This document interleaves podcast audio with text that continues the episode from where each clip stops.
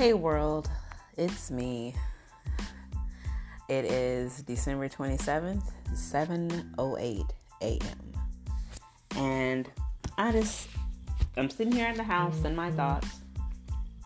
Um yesterday something did happen, but I wasn't able to get on and share my thoughts because um you know it's kind of you just want to like share your thoughts in peace, like in private. I get, you know, you know what I mean.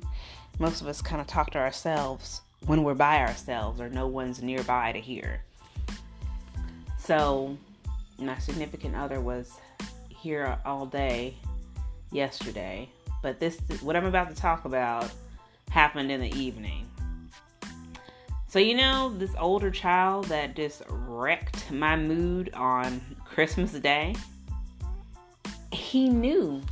He knew. Because you know what?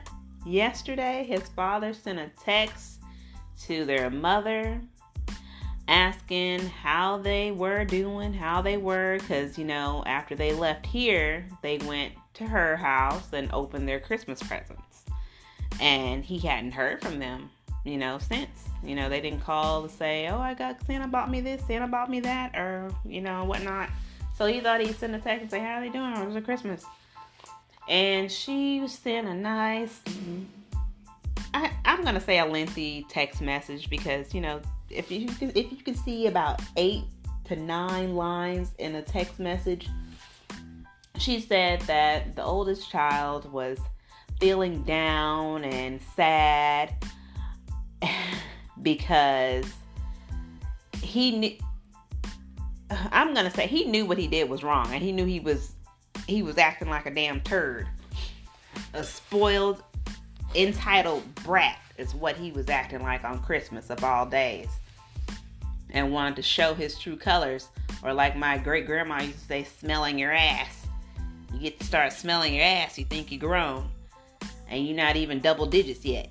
So he his conscience was eating at him. That's what it was because he knew he did he was in the wrong, and so now his mama knows the our, my business, the business that took place over here on Christmas because I left the house to keep from laying hands on that boy and jacking him up and ripping them pajamas by picking his feet up off that floor. I had to leave this house, and so yeah, it was eating at his conscience because he said worried that I didn't come back, but kind of felt like I would come back because I left my dog Brutus here. And if I take Brutus with me, I'm probably not gonna come back, or I, it might be a day or two or some days if I take my dog with me because in reality, it's almost like it's just me and him, you know?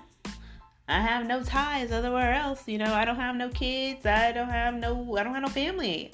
Like we're all I mean, I have family like my siblings and my, my parents, you know, but as far as if I want to do something, I have nothing tying me down. I can just go when I want, you know? Suppose that's the beauty of not having children. But I'm at the age where I'm like, I want children.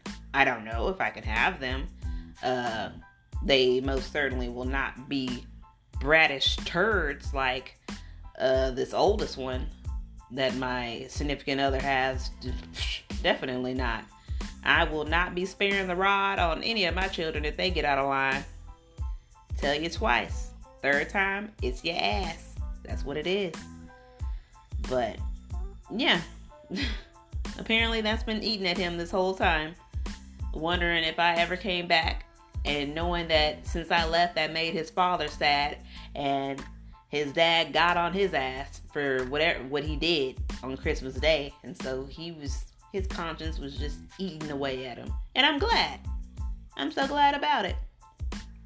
But that was just my one uh, thought early this morning that I wanted to share and my rant for the morning. Uh, I thank you all for listening in, tuning in. I haven't advertised my podcast yet, so I know I have one fan.